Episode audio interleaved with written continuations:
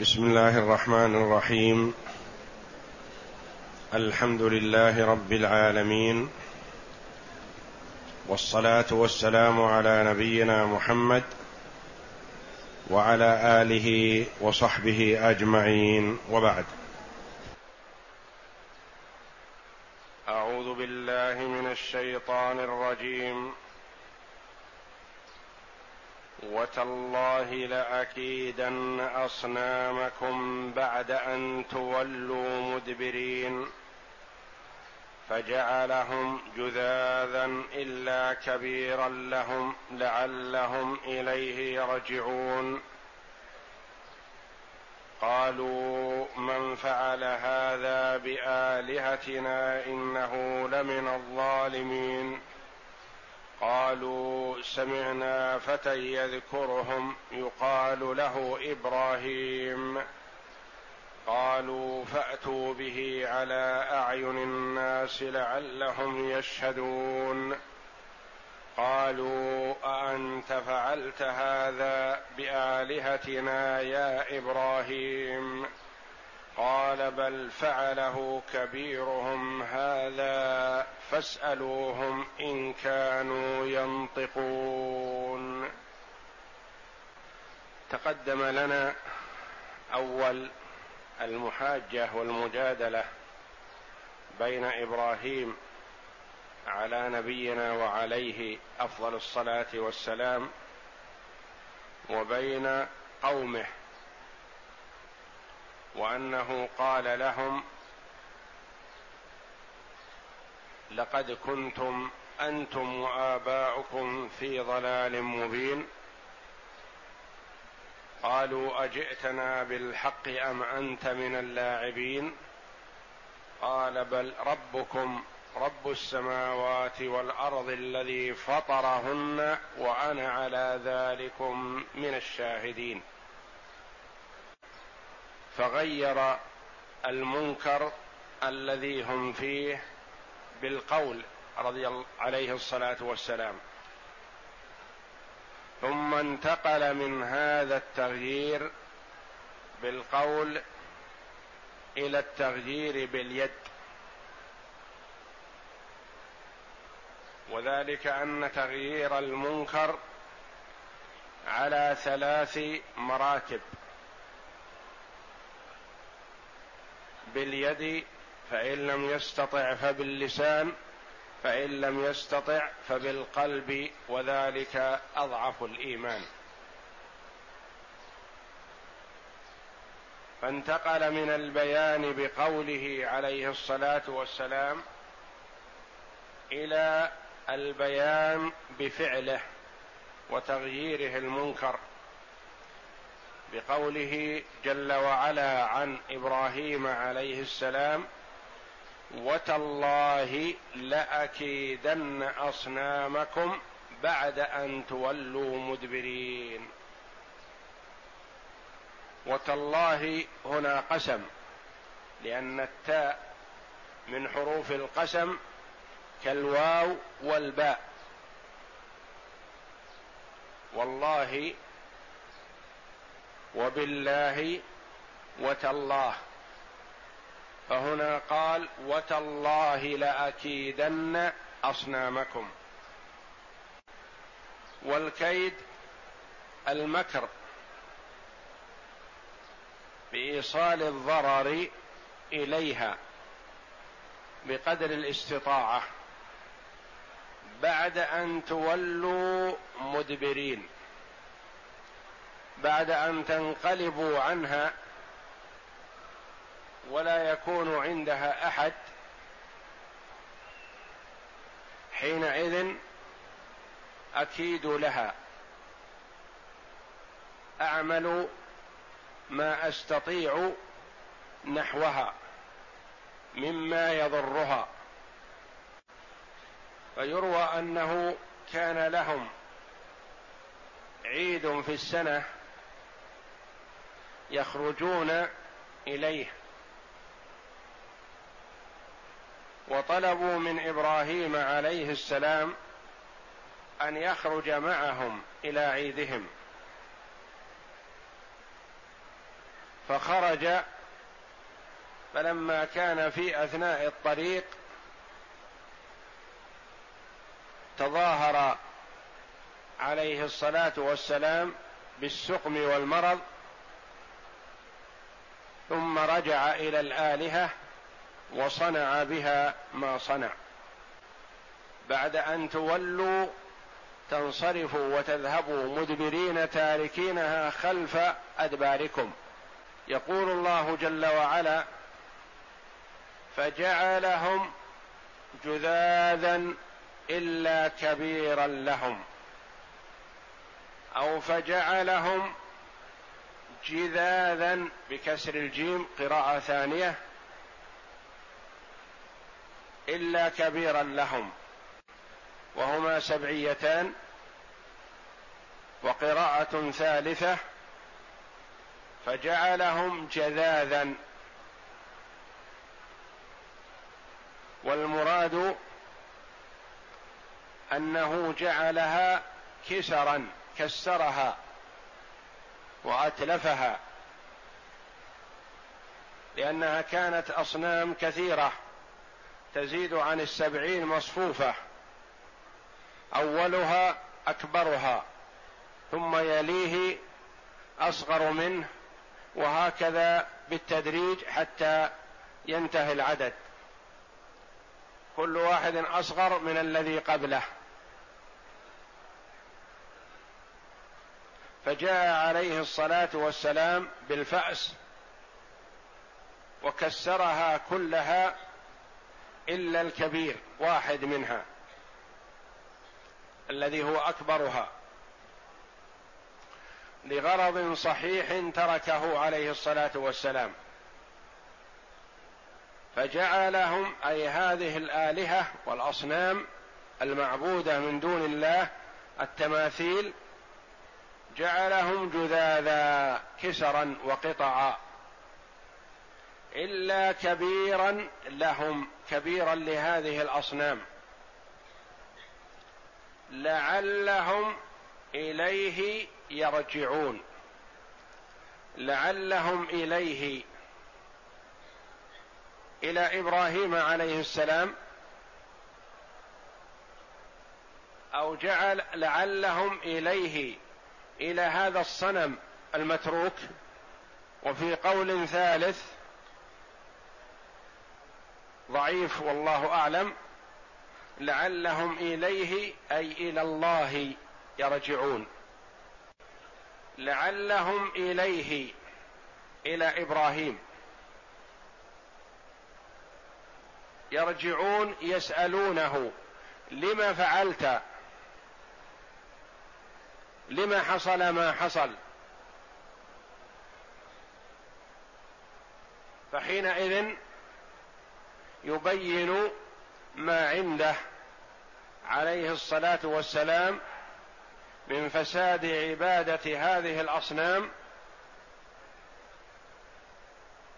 وأن الحق هو الله جل وعلا المعبود وحده دون ما سواه. أو لعلهم إليه إلى هذا الصنم الأكبر يرجعون فيسألونه من كسر الآلهة وتركك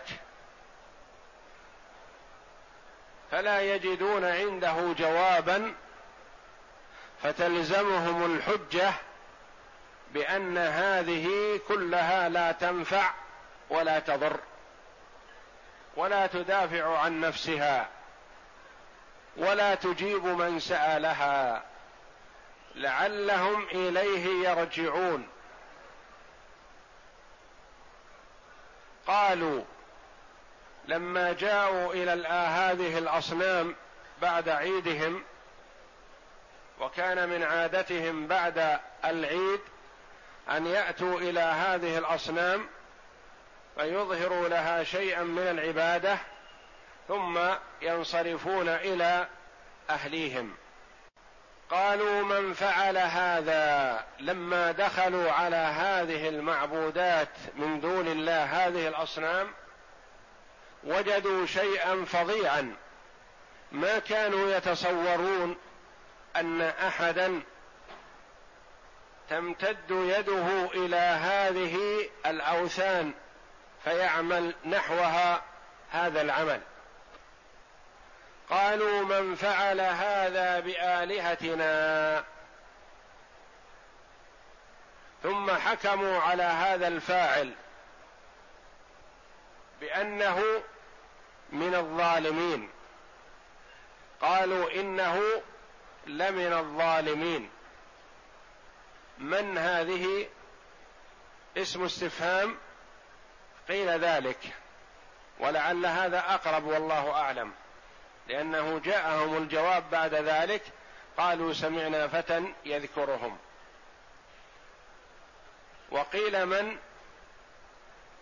هنا اسم موصول وهو في محل رفع مبتدع الذي فعل هذا بآلهتنا إنه لمن الظالمين. فهم استنكروا هذا الفعل استنكارا عظيما. لأن هذه آلهة عندهم معبودة معظمة ثم تكسر بهذا الشكل فتحسسوا من يضمر لها العدا. فقال من سمع مقالة إبراهيم عليه السلام في قوله تالله وتالله لأكيدن أصنامكم قال أولئك الذين سمعوا إبراهيم قالوا سمعنا فتى يذكرهم. يقال له إبراهيم. قالوا الذين أجابوا عن السؤال السابق. قالوا سمعنا يعني كأنهم قالوا قد سمعنا من قبل شخصا يذكرهم بالعدا. سمعنا فتى يذكرهم. وقد تقدم لنا كلمة الذكر وذكر الناس وذكر كذا. أنه من كلمات من الكلمات التي تأتي على الضدين. فيقال فلان يذكر الناس في مجلسه بمعنى يسبهم ويتعرض لهم. ويقال فلان يذكر الله يثني عليه جل وعلا. ويبين المراد سياق الكلام. إن كان سياق الكلام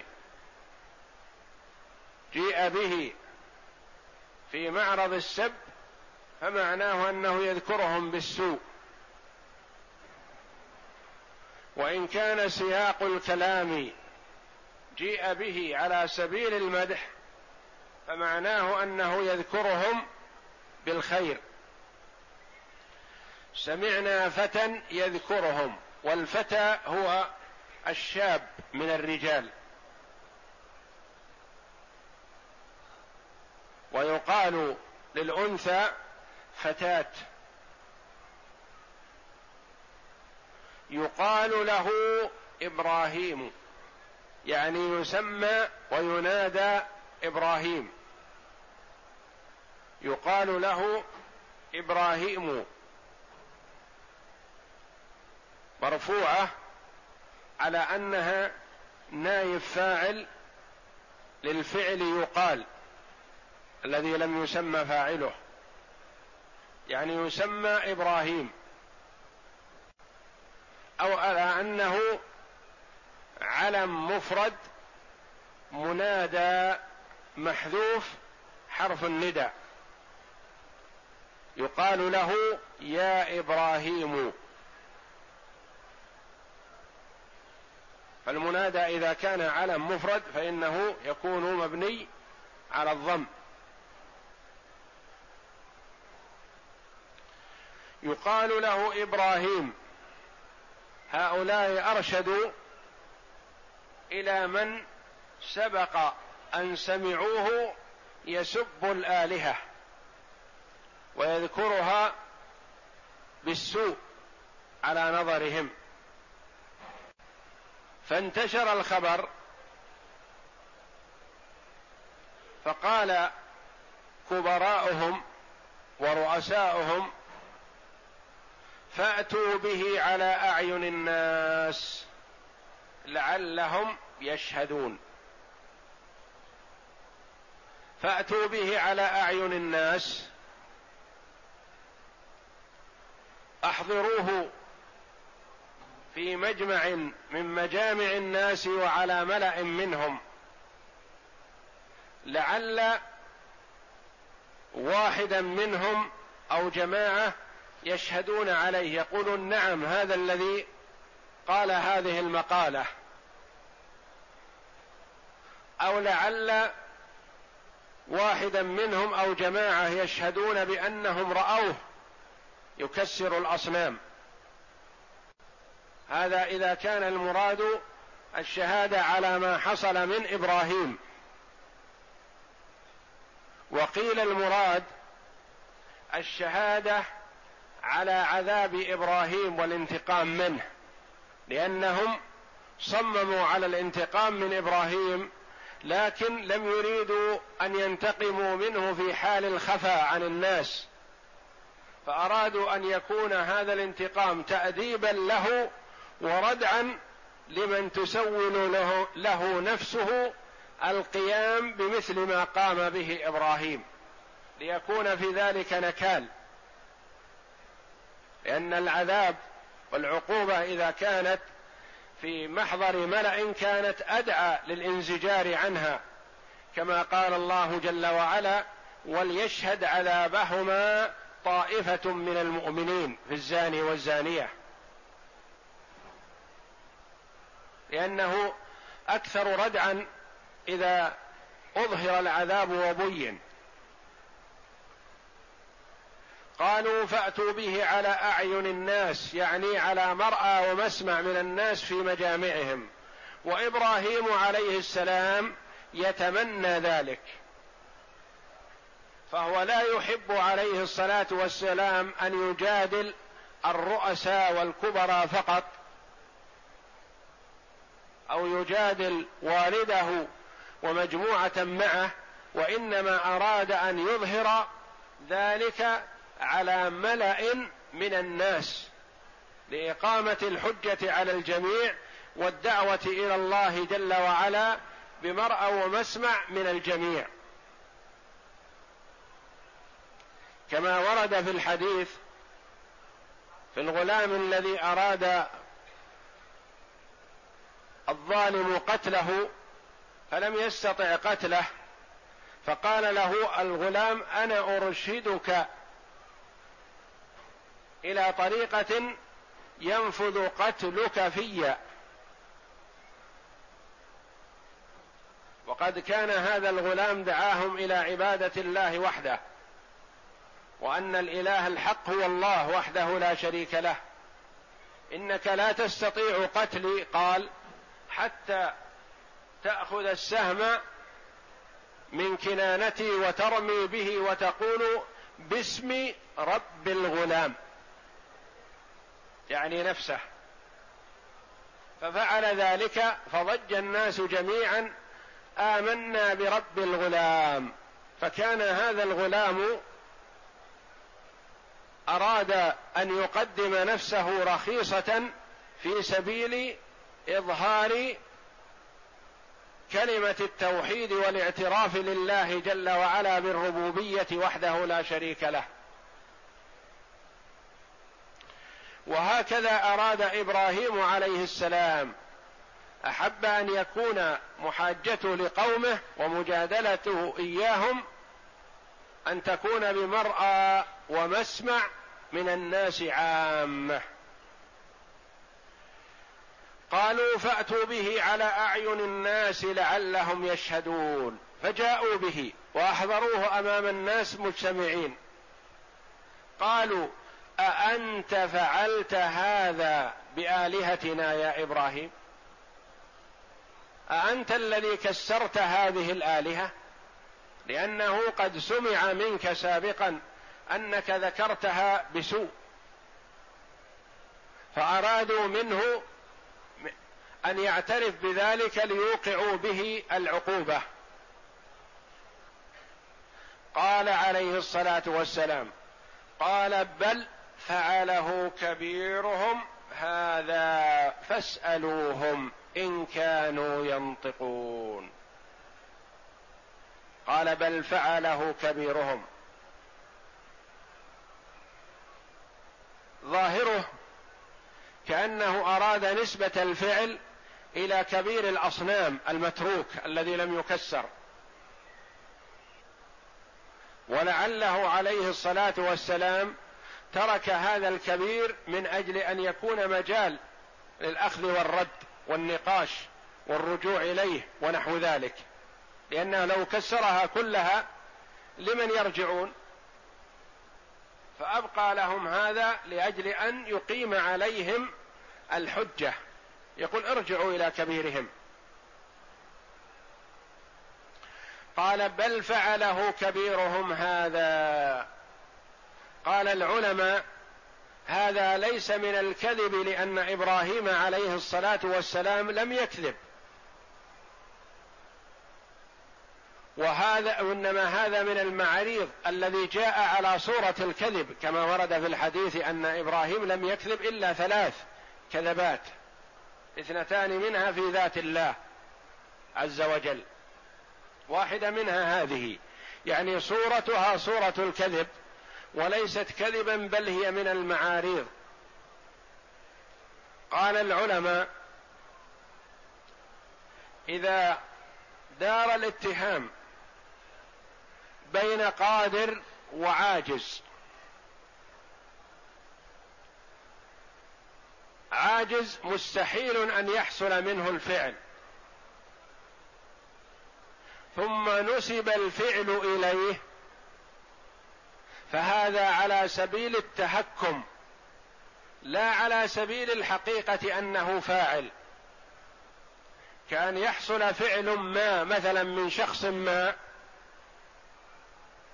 وهو قادر على التصرف وحوله شخص آخر ميت فيقال له أأنت فعلت هذا الفعل أم هذا الميت بجوارك؟ فقال لا الفاعل هو الميت. الفاعل هو الميت هذا. ومن المعلوم عقلا أن هذا الميت لا يعمل شيئا فمعناه كأنه يتهكم بهم. هل يصح أن يصدر هذا الفعل من هذا؟ بل هو مني. فإبراهيم عليه السلام قال بل فعله كبيرهم. هذا. ولم يسكت على هذه بل قال فاسألوهم. إن كانوا ينطقون. كأنه يقول هذا لا يستطيع أن يفعل شيئا ولا يعقل أن يصدر منه هذا الفعل وإنما أنا الذي فعلت. وأراد عليه الصلاة والسلام إقامة الحجة عليهم. قال ارجعوا إلى معبودكم.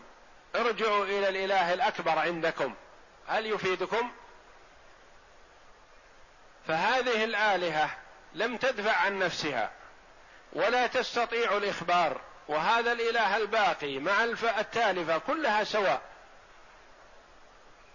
لا أقول لكم ارجعوا إلى التالفة فاسألوها من فعل بها ذلك. ارجعوا إلى السليم هذا السالم الذي لم يمسه شيء.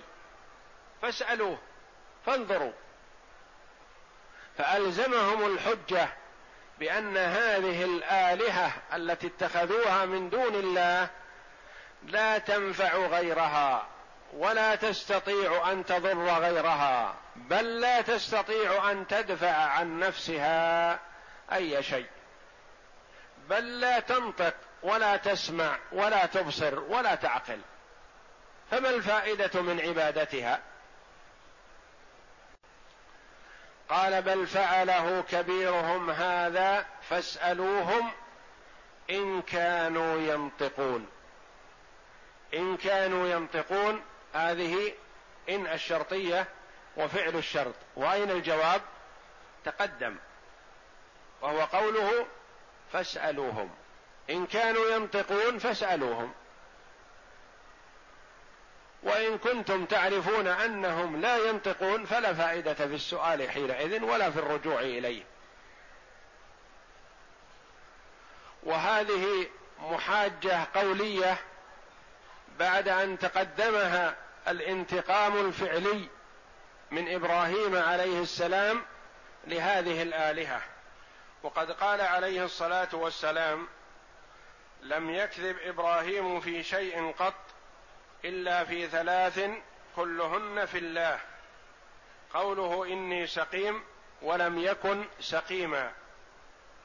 وقوله لسارة أختي وقوله بل فعله كبيرهم هذا. ونحو هذا الحديث روي في الصحيحين. قال إني سقيم أي مريض وليس بمريض وإنما أراد الرجوع إلى هذه الآلهة ليحطمها.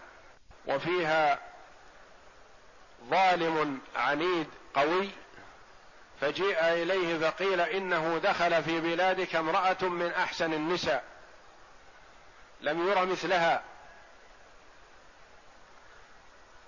وإنها مع رجل غريب فدعي إبراهيم عليه السلام فسئل عنها.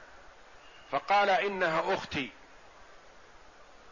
كأنه عرف عليه الصلاة والسلام أنه لو قال إنها زوجتي لقتلوه. ولكن لما قال أختي فالأخت ممكن أن يزوجها غيره. فطلبت فأرسل فأرسل بها إبراهيم عليه السلام وقال إنه سألني عنك فقلت أختي فلا تكذبيني عنده وإنك أختي في الله وفي الإسلام لا يوجد مسلم في الأرض سواي وسواك. فأدخلت على هذا الظالم العنيد ومكث إبراهيم عليه السلام يصلي ويتضرع إلى الله جل وعلا فمد هذا الظالم يده إلى ساره فكفت ورجف به فقال لها ادع الله لي وأطلق سراحك. فدعت الله له فأطلق عما كان يجد ثم مد يده ثانية وحصل له مثل ما حصل في الأولى أو أشد ثم مدها ثالثة فحصل لها مثل ما حصل في الأولى أو أشد ثم دعا أحد حجابه وقال أخرجوها عني.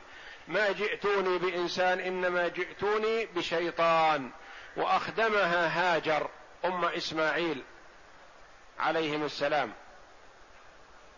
فذهبت سارة إلى إبراهيم عليه السلام وقالت كفاني الله شره وأخدمني هذه أي هاجر. فهذه الكذبات التي قال عنه النبي صلى الله عليه وسلم وهي ظاهرها ظاهرها الكذب يعني وليست كذبا حقيقيا وإنما قالها في الظاهر كذبا لمصلحة لمصلحة الدعوة إلى الله جل وعلا. والله أعلم وصلى الله وسلم وبارك على عبد ورسول نبينا محمد وعلى آله وصحبه أجمعين.